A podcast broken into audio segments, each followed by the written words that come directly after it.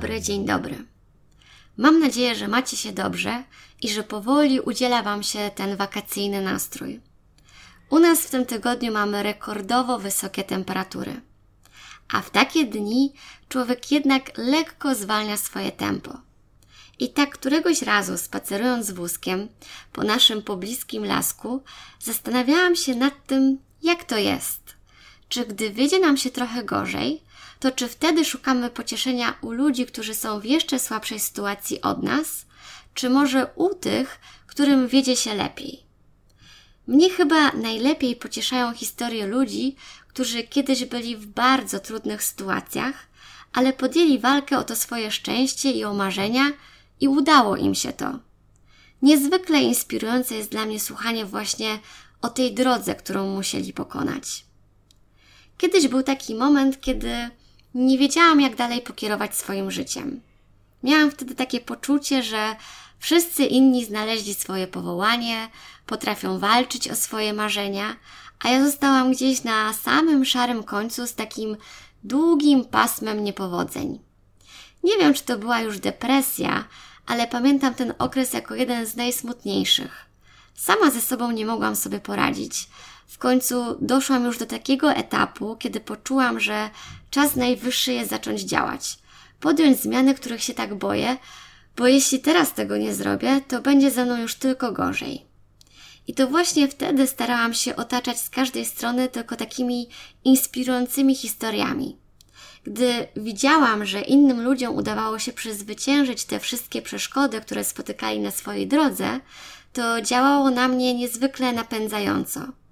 I wielokrotnie słuchając jakiegoś inspirującego wywiadu, aż przechodziły mnie ciarki, albo zdarzało mi się nawet uronić kilka łez, bo niektóre historie, których słuchałam albo o których czytałam, były niezwykle wzruszające i trafiały prosto w moje serce. I tak odkryłam kilka wywiadów, które dogłębnie mną potrząsnęły i wiedziałam, że nie trafiłam na nie przypadkowo, bo najwidoczniej w tamtym okresie swojego życia potrzebowałam właśnie takich historii. Potrzebowałam również czasu, aby te wszystkie historie jakoś przez siebie przefiltrować i je przetrawić.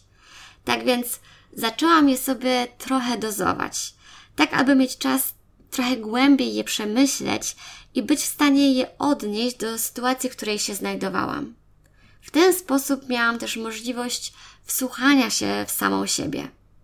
Pamiętam, że bardzo wiele wtedy robiłam różnych zapisków w swoich zeszytach. Sama zadawałam sobie pytania i później szukałam na nie odpowiedzi w sobie. I to właśnie ten proces wydaje mi się najważniejszy. Zwłaszcza, że wtedy próbowałam odkryć swoje pasje, dowiedzieć się, jakie są moje mocne i słabe strony, ale przede wszystkim dokopać się do swoich pragnień i marzeń, ale takich, które mam w sercu. Nie chciałam, aby zrodziło się we mnie jakieś pragnienie pod czyimś wpływem.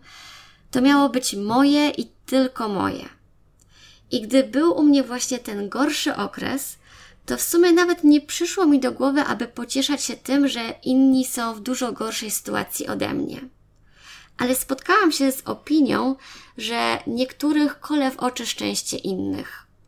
I tylko czekają oni na taki moment, gdy tym, którzy tak epatują swoim szczęściem, podwinie się noga i wydarzy się coś, co zburzy tą ich harmonię.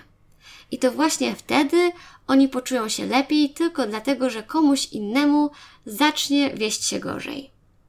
Oczywiście ja też muszę się uczciwie przyznać, że gdy u mnie jest gorzej i akurat widzę osoby, które właśnie przechodzą przez jakiś wyjątkowo cudowny okres w życiu, to i w moim sercu pojawia się takie lekkie uczucie zazdrości. Ale zaraz po nim przychodzi także myśl, że u nich, tak jak u każdego z nas, też były bardzo trudne i ciężkie chwile. I skoro mimo wszystko udało im się przez nie przejść i teraz wiodą takie udane i szczęśliwe życie, to ja również mam na to szansę. Moim zdaniem warto jest pamiętać o tym, że życie nikogo z nas nie jest usłane pasmem niekończących się sukcesów. Każdy miewa okresy posłuchy, gdy zawodzi na każdym możliwym polu i ma się wtedy takie wrażenie, że cały wszechświat zmówił się przeciwko nam. A po jakimś czasie nastaje okres pomyślności. Takie właśnie jest życie.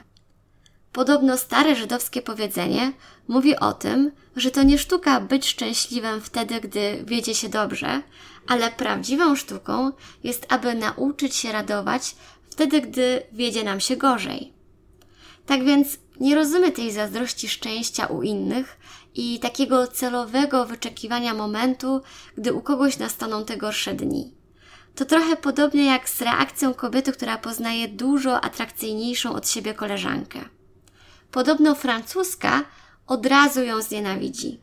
Polka zacznie się z nią porównywać, a Brytyjka z miejsca się z nią zaprzyjaźni. Wiecie, słyszałam nawet o kobietach, które celowo przyjaźnią się tylko z mniej atrakcyjniejszymi od siebie koleżankami, aby na ich tle błyszczeć.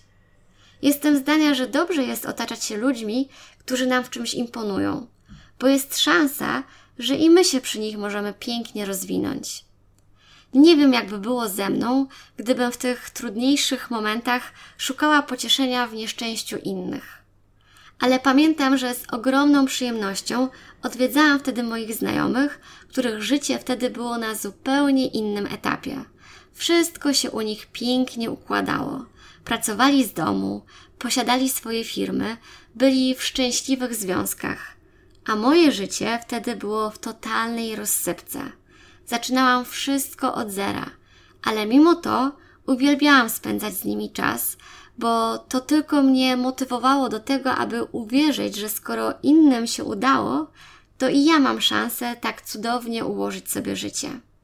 Natomiast z drugiej strony, jeśli mamy moment, kiedy wiedzie nam się gorzej, to dobrze jest czasami wyjść poza ten własny ogródek nieszczęścia i zauważyć, że inni ludzie są w często w o wiele gorszej sytuacji.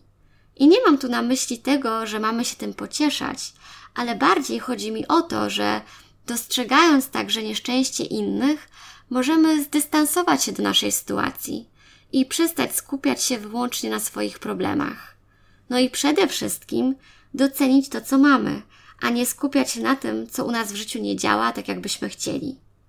Tak więc podsumowując już, uważam, że w tych słabszych momentach warto jest szukać dobrej energii u ludzi, którzy swoją postawą nas motywują, ale jednocześnie nie być też obojętnym na ludzi, którym wiedzie się o wiele gorzej niż nam. Jestem bardzo ciekawa tego, co Wy myślicie na ten temat. Czy w tych gorszych momentach bardziej pocieszające jest dla Was to, że komuś udało się coś fajnego osiągnąć, czy może to, że ktoś jest w trudniejszej sytuacji od Waszej? Dziękuję za wysłuchanie dzisiejszego odcinka i do usłyszenia w kolejnym.